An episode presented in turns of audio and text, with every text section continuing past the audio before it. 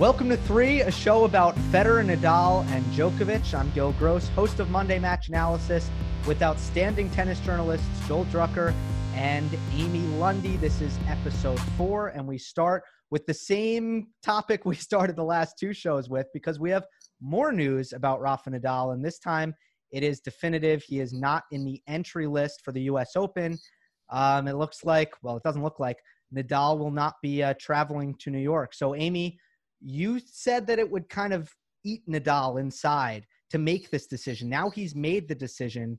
Uh, what do you make of it? He probably feels really good about it right now. He's thinking he made the safe decision, especially when, you know, you read the news every day and there's people calling for the US Open not to be held. And, you know, there's people dropping out every day, Kiki Bertens, it's just not safe. Um, so he probably feels pretty good right now. When it's going to eat him alive is when they actually do hold the tournament and everything's going pretty smoothly, which I predict will happen. And uh, they are starting to compete on court, and he's not out there. Yeah, I would say, though, nothing that he hasn't experienced before. And I, I don't know if Nadal watches the tour when when he is unable to play with injury, but it reminds me of uh, Andre Rublev. He told Noah Rubin's behind the racket that when he had his terrible back injury, it made him terribly upset to watch professional tennis because he couldn't be out there. So, you know, I, I don't disagree with you. I think it would be it'll be hard for Nadal to watch the U.S. Open, but again, I I look at this a lot like an injury for a lot of players. Yeah, and like you know, you could say that um, maybe he'll go fishing and he won't watch it all, and he'll just work out on clay. But he's got to actually scout for the French Open because that's not going to be too far away, and he's going to be needing to see his competitors and what kind of shape they're in, and do they have any new tools in the toolbox. So he's going to have to watch it. He's going to be forced, really. Um, do you think he's going to have to watch? How much do you think he's going to be watching? Uh, you know, probably not too much, but you know, he'll probably take in the Djokovic matches. That's a great um, point. But you know, um, if I were him at this point, um, I would probably be there would be a sliver of me that would be hoping that they actually call the tournament off. And I'm not saying that because Nadal is vindictive at all. It's just human nature. You know, if it were me, if I'm not going to the party, I kind of hope that the party gets canceled.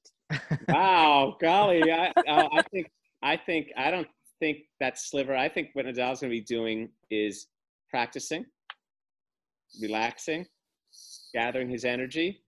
I think Amy had great points about the wanting to do some scouting just to kind of see the tennis. Even though it's funny, it's funny to think why does Rafael Nadal need to scout Novak Djokovic, who's played more than 50 times? And yet, that's your human nature. It's like, I just want to listen to that music once again. Uh, I, do, I don't think he's hoping that the tournament gets canceled. I think the pro players are funny. They don't often want to admit to watching tennis, but they sure know what happens in the tennis. So what do they get? Like some chip that comes into their mind that says, "Oh yeah, these are the results." It's like they they kind of don't want to admit it. So he'll probably watch some and watch a match here and there, and then get back to his practice. And now, of course, the little X factors that the Madrid event got canceled, which was going to happen right after the U.S. Open. So, so Rafa won't have as much training match play as he hopes. So, I don't know. I think it's it's it's really the sad thing is it's really fun to watch him play. I mean, look, he's he's one third of our show, and the chance to just see him compete, whether it's on clay or grass or hard courts or crushed glass or anything that we don't have that is really that's really sad. He's the defending champ. I mean, I'm trying to think back. Uh, Sampras wins in 02 and he doesn't come back. Did I'm trying to remember Nadal played in 2014. Yeah, did he did he miss it that year because of injury? You know, it's funny we lose track of these injuries. What about like 2009 Wimbledon? Nadal couldn't defend. That's right. Yeah, I was at the press conference when he announced he couldn't play that year, and that was really sad. That was definitely sad. That was really upsetting to see. And he, that was a hard year for him, for Nadal, yeah. 2009.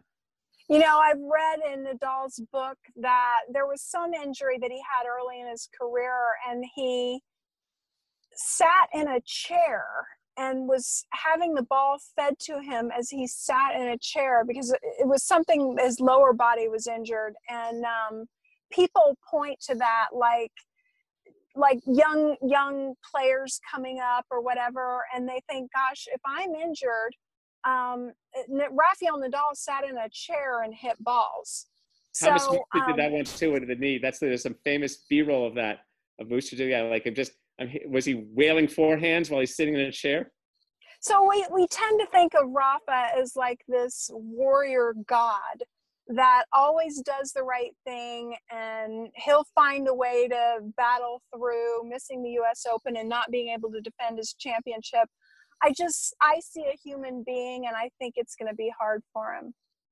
Well, well that's since you hinted at that. I kind of see that. I kind of see that though he he made his decision. It'll still kind of like what tweak at him a little bit while that's going on and and certain results and certain players and yet at the same time he knows he's pointing towards that that French Open towards Roland Garros. Do you think it's yes. a competitive advantage? Do you think Nadal not playing New York increases his chances in Paris? All day. That was the whole point from right. the jump when we started talking about this. I would agree. Was, this was this was the this was the pragmatic choice. You know, it's like, do I go to the do I go to the picnic or the party? And I think he made a uh, he that was exactly what it's about. It's about physical preservation. I mean, he's he's one of the most unbelievable players ever, but he's 34 and pounding on hard courts, uh, flying, pandemic, quarantine, bubbles, all this kind of stuff that makes it hard. It's like, you know what? Nope, I'm going to just focus on what I need to focus on. And, and as we see, some other players are also making that choice too, like uh, Amy Kiki Bertens and I think Svitolina and some others are not are playing the Open either. You know, it's all like perfectly laid out and we think oh rafa made the right decision for his body and for the pandemic and he'll focus on clay and he'll go into the french open full steam ahead. But i think he's set up a little bit of a pressure situation for himself not that he can't handle it but let's say that uh, Djokovic wins the US Open and is looking primo and in great shape and goes in with lots of confidence and momentum into Roland Garros.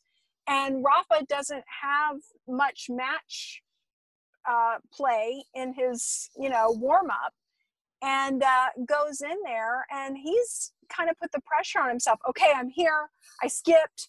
I, am on clay now. You know, I got to do it. Um, so it's fraught. I think. As they say, as people say these days, 100%. I couldn't agree with you more, Amy in a way, it is kind of interesting. It's a little bit like it's a little bit like being on a on a game show, and you decide which prize you're going to take. Like uh, uh there's a show before you go. Let's make a deal, and you and you decide I'm going to take the radar range in the refrigerator. I think, but and next thing you know, right, you kind of lose. You may yeah, you may lose out on the whole thing, but you know, that's true. That's yeah, absolutely true. Or you, you can take, take what's behind curtain number three. Gil, right. you remember this, right? No yeah, that's good. Thank you, Amy. Thank you for the curtain number three. well, okay. So, right. speaking of which, you want to know what I also don't remember? What? A major in which neither Federer nor Nadal is in the draw because it hasn't happened since uh, 1999. But that's you were born in. You were born, Gil. When? Yes, 99. 99. When were you born? 99. 99. Yes. That's right. Now, last time a major did not feature these two guys was the 1999 U.S. Open. Wow. That's right. Yep. Wow. Well, there you have it. So perhaps now, okay, obviously Novak Djokovic at, at face value, the, the gut reaction is that he's the beneficiary of that, although it's been a really long time since he's lost to Federer um, or Nadal on a hard court. Uh, 2014 for Federer, 2013 for Nadal since Djokovic has lost um, on a hard court, respectively. But for sure, it it might be an opening for the other guys. So we thought today that we'd talk about some of the big three foils. And uh, let's go kind of through the generations and discuss these groups. The groups that some of them won slams, but they never really challenged the big three on a consistent basis um, in the biggest matches we kind of start with this first crop you got to start with with Federer's early rivals when Nadal and and Djokovic um, weren't really at the top of their games yet. They were too young. You have kind of the Roddick, Safin, Hewitt, and a lot of the, those players are actually characterized as kind of just a, a weaker field. But I don't know if that's entirely fair because you can't blame Federer for dominating them. Well, the strong weak field thing is right. The strong weak field thing you don't know if I if yeah you sort of seem weak if I'm beating you all the time, but are you Right. strong? if You're beating me. Am I weak then? So so that group yeah those are what uh, Federer was born in 1981. So I guess we'd call all these guys the the 80 through 82s like Safin and Hewitt. Hewitt who early on had a lot of wins over Federer because Federer was getting his pieces together. But those guys are all those other guys uh, are all have their own limits. They only went so far. I mean, Safin two slams and kind of mercurial and up and down. Um, Hewitt very solid, but kind of I think of him like a one-term president. You know, like he had he had a go, but he wasn't that sustainable. Roddick kind of too. So I don't know. What do you of, of those three, Amy? Which which player did you most enjoy watching play, or even try to challenge better? I just sit here and as you said that, so many good thoughts, Joel, but how crazy is this sport that you can go all the way to the top of the sport? You can win two grand slams and you're just we're talking about you on this show that we call three. We're talking about you like you're just meh. Like, yeah, he only won two grand slams. I mean, that just blows my mind. Anybody who's ever struck a tennis ball will be blown away by that. I mean, eh, but to answer your question, Joel, in this country, so many people remember Roddick and the great player that he was and the great human being, really, that he is. Um, and yet, uh, you know, Federer got the best of him. So, um, yeah, I mean, it, it is kind of meh, unfortunately. Well, it's just sports. I mean, actually, and it's it's kind of okay to say that in sports because it's sports because it's a game and people perform. And in baseball, there are guys. It's like you were talking last time. The guys who win multiple rings and the guys who don't. It's like it's like talking about um, Isiah Thomas on the, on that show compared to let's say Michael Jordan. Well, well, hey, I mean, they have major titles. If you look at the next crop, they don't. And uh, of course, that that has a lot to do with the the rise of Djokovic and Nadal. And now now you have three of these guys to deal with instead of just one of them. Um, you know, you have now Nalbandian, Berdych, uh, Tsonga, um, and then you have Ferrer. I always found th- this common thread that was kind of interesting with everyone but Ferrer. There were a lot of players at one point who I thought could hit the ball with the big three. Like if you if you played baseline rallies down the middle and you watch Tomas Berdych, incredible ground strokes. I wouldn't know who's better if he's hitting with Novak Djokovic down the middle. But all these guys lacked mobility. And there was just this massive crop of players who just didn't have the mobility that they had. They hit the ball just as well. They had the offense, but the defense wasn't there. And then you had Ferrer who could move. Opposite. Yeah, good field, less hit. Yes. Yeah. See, that's that's really interesting, Gil, and I do think that there's something to the adage in any sport that defense wins championships. But to me, what the big three had that all those foils did not have is presence of mind during the point. Like if you watch Federer, how does he know that the ball is going to be hit there and what to do with it next? He just has in the moment, he has that presence of mind that is just next level. And the other two have it as well. Well, that's where the game. That's where I think it helps to see the game. You know, I get the offense defense thing, and I use that language a lot too. But I think it's it only takes us to a point, and you kind of see the ways. It's like, for example, of the three. Okay, you look at Novak, and it reminds me of what I think of Chris Evert. Novak, is that game offense or defense? Like Novak, oh, that first ball is an inch inside the baseline. Oh well. Oh, the second ball is an inch inside the baseline. Hmm. Third ball. By the time Yeah. the guys hit four balls inside three inches of your baseline, Yeah. you ask if you have the right to a lawyer. Who's who's offense and who's defense? And I think your point is great, Amy, in that you're getting to how how the three kind of transcend both. You know, it's like Nadal. clay quarter, stand, yeah, like Nadal. Look at how he he stands so far back to return, and which we think is defense, and then It's suddenly offense. it's offense. So it's like, what the heck? It's it's kind of like these guys have taken the game to a new dimension. Whereas the offense shown by Berdych and Tsonga, firepower for sure in a contemporary way, but not quite the the grand synthesis that these Right. maybe nor the grand Sisyphus. Sorry, um, that that these guys brought to us this ability to kind of transcend offense and defense because I think uh, yeah like Berdych I mean Berdych is a great example I mean I watched him beat Federer at Wimbledon and the US Open but it's like then the next or, or, or Del Potro who had his moments I guess Del Potro a little later in the generation but Mhm.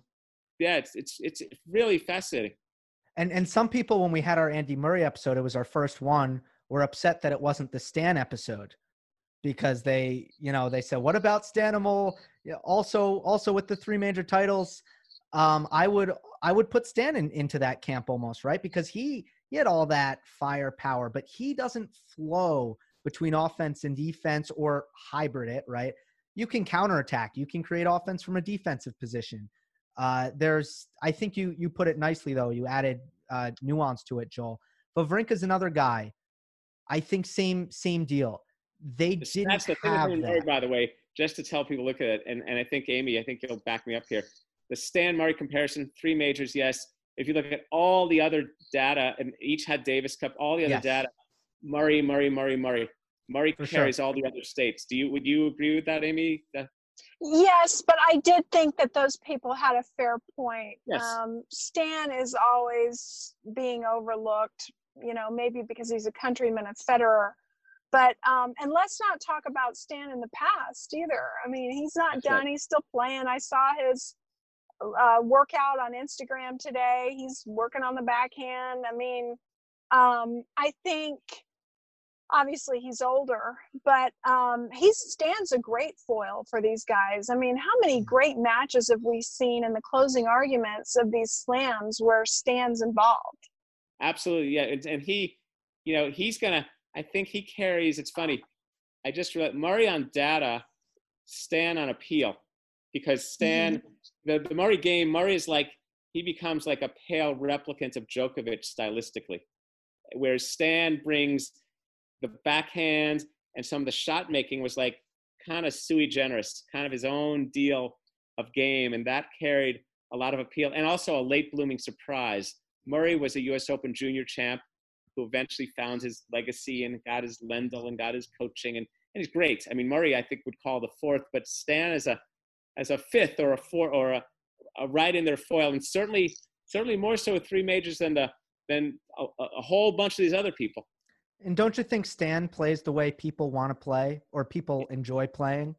Hit every ball as like I hard don't know, as you Amy. You're you're you got the. I mean, I got I use my one hander. Well, Amy, you're working on your one hander. What do you think? Oh yeah, and I just got some great advice. I sent um, the video of my one-handed backhand to a tour level coach who I will remain nameless, and uh, had him look at it and analyze it. Uh, so I just have new respect for these guys.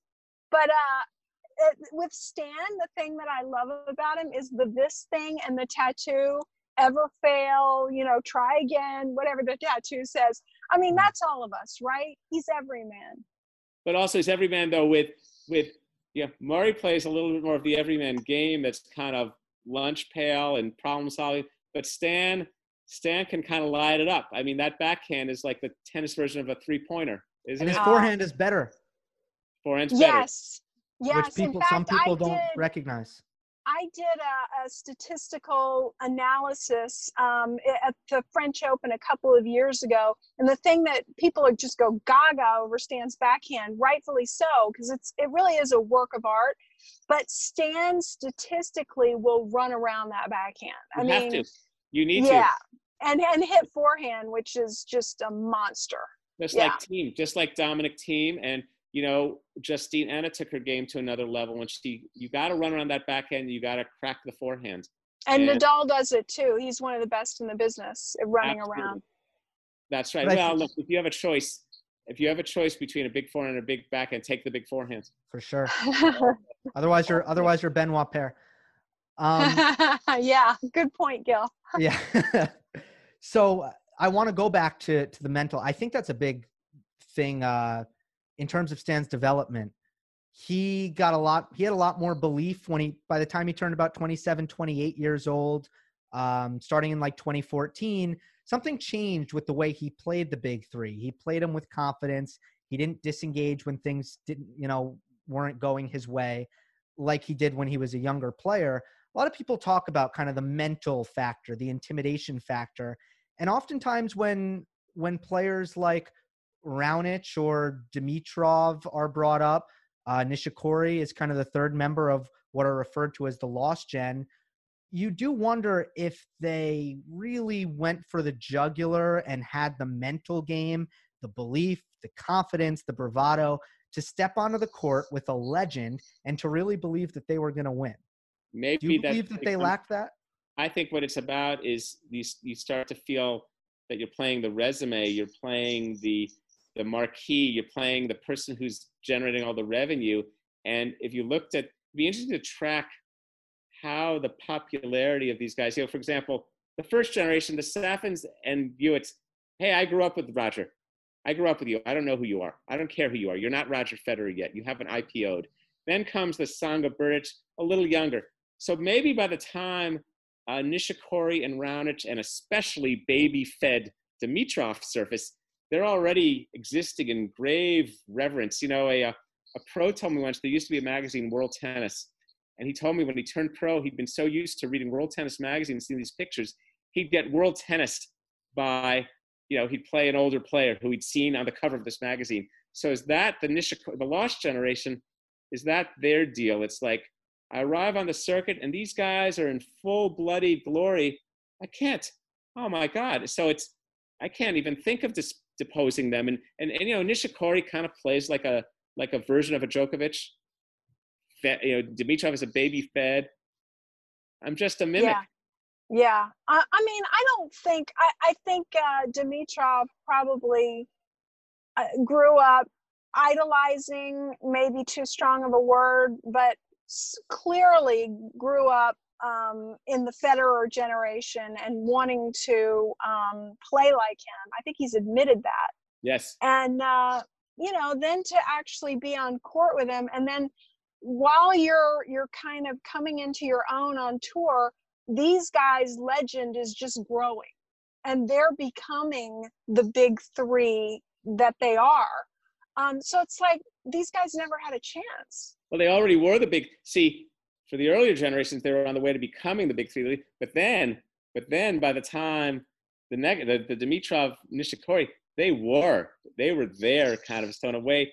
that was kind of hard for them. And when also when you play someone who plays like you but does it a little bit better, as as Ferrer would find out versus Nadal, it's just like that's a you, it's tough to beat someone who's a little bit better than you who plays like you because you don't have any other. What do I have that you don't have? And you're running my offense better, and it's can be it's very demoralizing. So that generation, it's funny though, just how how these generations fly by. You know, they make their go, they get a good one of them gets a good win. You beat a Novak in Indian Wells or Acapulco or something, and then it's like, you know, like a Raonic beat Federer at Wimbledon, remember in 16 in the semis, then, whew. or maybe you do beat them. Somebody does beat one of the guys at a slam, but then there's one of the other three sitting there waiting. That's right. That's right. I know. Yeah. Just, so now you come you come on to like so now we move into the next generation, the next foils, which I guess become we're looking at Kyrgios and Zverev and um, uh, well, even Tsitsipas a little younger, but uh, who else you got? Who else we got in there? Oh, Med- Medvedev, Medvedev burst, you know, bursting onto the scene, and then Dominic Thiem just a late bloomer. I mean, he's he's older than them, but he's also almost lumped in with them as kind of the who who's going to win a slam under well, I don't think of years old. late bloomer as much as I think he's just been a, a fine performer. So he's outstretched his year of birth. Do you know what I mean? He's he's done better than some people his age, so he's continued to excel. So he's yep. so it's like yeah, he's right. He's older than them, but he's younger than Nishikori And and we haven't and we haven't mentioned by the way one slammer, um, Marin Cilic, who had a little fling at the U.S. Open. Who to me fits into Berdych Tsonga prototype. Great yes. ball striker, wasn't the athlete or isn't the athlete. Wasn't the mover? Wasn't the mover? The athlete. mover. Yes, moving athlete. Less more of a shaker than a mover. Yeah. Right. So I guess the the question we want to get out here with the next gen is how are they different? Perhaps better than the lost gen. I mean, they do have the advantage of the big three being older, but beyond that, I, I do think that in there you have some some really special players, and particularly, I think uh, Tsitsipas and Dominic Thiem are really close to being slam ready. Well, and also and, and Medvedev, who played the great final with Nadal at the Open. I think maybe you maybe I think Gil, you really hit on something. I think this whole movement aspect, you know, because now we're seeing the P. You can almost like see the videos coming to shape of kind of the the, the little robotic movements of a Berdych, the the little laziness on the of, of a Tsonga with some of the footwork, and now we're getting mm-hmm. guys like you know Medvedev, who's a wonderful mover, it's a great mover, and, and also a tactical nuisance in a way none of the others have been. I don't know, what Amy. Amy, what do you think of Tsitsipas? Um, I think Tsitsipas is a great player, uh, exciting, uh, really cool personality. Um, none of these guys, though, are like Federer and Nadal are with their net skills. Um, there, it's funny how like a lot of this net next gen, this Medvedev Thiem, um, they're really still aggressive baseliners. So they've kind of taken the Djokovic uh, school of thought uh, approach to their game. I so think it's Tsitsipas, very much in the contemporary game. Yeah. Okay. I think Tsitsipas is above tour average pretty solidly, and I, but I and I think he wants to be a good volleyer. I think he likes to come in, and he's performing at its best when he's not trying to do too much with the forehand, and he's hitting it as more of an approach shot than an outright winner where where the errors start to creep in. I'm actually really concerned, or not really concerned. That's a little bit uh, too extreme, but I have questions about Medvedev's forehand and his ability to generate offense. And you got to remember with with Daniil, as incredible as his run last summer was, and you know not only to the U.S. Open Finals, but making six finals in a row uh, when it comes to tournament that tournaments that he entered in. The sample size is still pretty tiny with him. He hasn't been a top ten level player for all that long. So you're worried that he might be have a little had that little window. It's kind of like no one, the book wasn't on him. He kind of, and now the scouting report is out, and now we're going to really see what it goes from being, like we said, the familiar, from being the hunter to being the hunted. And he, and there's a little bit of the, the well, I guess we'll see, and then we'll see how he with, you know, and again, this pandemic has given such a, such an odd pause to everything. So it'll be interesting if he, so he'll be interested to see at the, at the U.S. Open. We'll see at yeah. the U.S. Open. Next thing you know, he's he's struggling in the third set with Tommy Paul, let's say, or Taylor Fritz, and what's going on with that match? And here's Medvedev, last year's it boy. Now he's struggling. Well, I'll give you an example, and I still think he's exceptional. But when he played Stan at the Australian Open this year, Stan has his block returns, no pace, right? right? Middle of the court, deep, no pace. Medvedev doesn't have the racket speed to do anything with the ball. So it's a very physical style he has to play. There's no easy way to end the points. With, well, it's a little bit like it's a little bit like I always thought about Radwanska. You know, I always thought it'd be interesting if someone like Radwanska had played Amanda Coetzer or Arantxa Sanchez. So instead of Radwanska playing these nice hitting people who she could absorb and redirect, which is kind of what Medvedev does, someone says here, or or, or Gilles Simon is like that. Like I always thought Gilles Simon had the forehand was a bluff, a pro. We're talking pros. I get it, but mm-hmm. um, but if someone just gave him nothing to his forehand, but they wouldn't, they didn't, and so that allowed him to do. So I I don't know. That's fascinating. Yeah, I like that Radwanska analogy. That's pretty spot on. Um, Federer did say once about Simon in a post-match press conference that he could never play like that.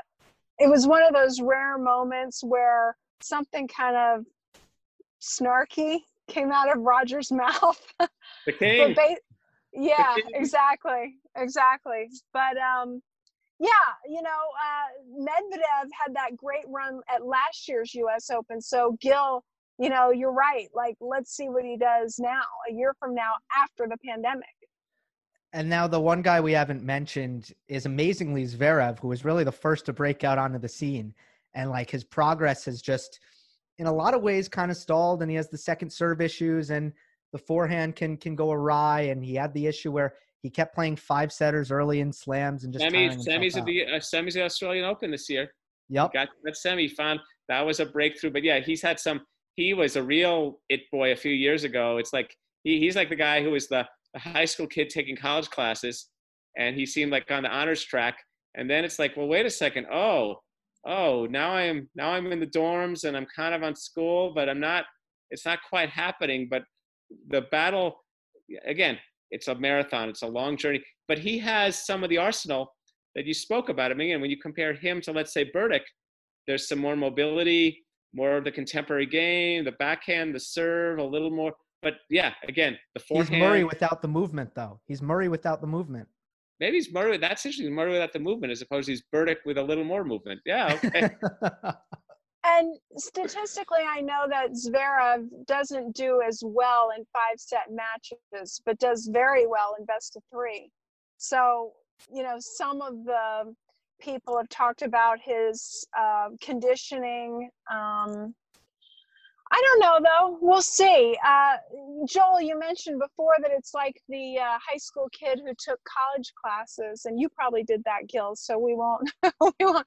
But but Joel, like, what happens to that kid because that kid missed out on high school some well that's a well but but but he did it but he deserved it i mean he was generating some good results i mean he he almost beats nadal when he's a teenager at indian wells he's starting to win some tournaments he's starting to he's getting into the top 10 but i think i think this stuff about five setters that even he's been befuddled at mental physical and speaking of it do you see who is uh um Gil, isn't he working with David Ferrer? your guy? Yeah, it was a it was a trial basis, and uh, but uh, already based on his play in in UTS, it seems like Ferrer has him flattening out the forehand a little bit more and kind of exaggerating the take back a la Del Potro. So already it it looks like they've uh, made some changes. Well, we'll see. You know, we'll see how those things uh, work with those guys. You know, sometimes get the coach to fill in the missing puzzle piece. So you get a guy who's a little languid and lacks the urgency. You know, I want the I want the small coach to make me play. I want uh, the tall player wants the smaller coach to make me play smaller. I'm a smaller guy. I want the bigger coach. You know, uh, uh, Gil, I want you to be coached by Del Potro. That's how. Yeah, that would you. be a good idea. Yeah, I agree. Dynamic. Is, is there anyone real quick? Maybe not. Is there anyone pre next gen that we have our eye on? You mean? Oh wait, who's the player from Spain? Alcaraz, the the young player Alcaraz. Yeah, he's he's he's kind of hit the he's kind of hit the screen a little bit, and we're kind of seeing mm. because again, when they're that young, they're still promising. It's like to get back to the school analogy. Every high schooler could be a Rhodes Scholar. You know, when you're in high school, you think you might have a, a perfect GPA. I really like Sinner. Is he next gen or is he pre next gen? you're right. Is I he former? I'll give him pre. I'll give him okay. pre. Yeah, yeah um, I, the Italians are really excited about him. He's a great athlete, and I think there's going to be a lot of money and um, you know the the Italian national federation. They're going to get behind him, so he's one to watch. He's got the biggest two-hander I've seen in. Uh, I mean, based on the tape, I, I don't think anyone really hits it as big as him.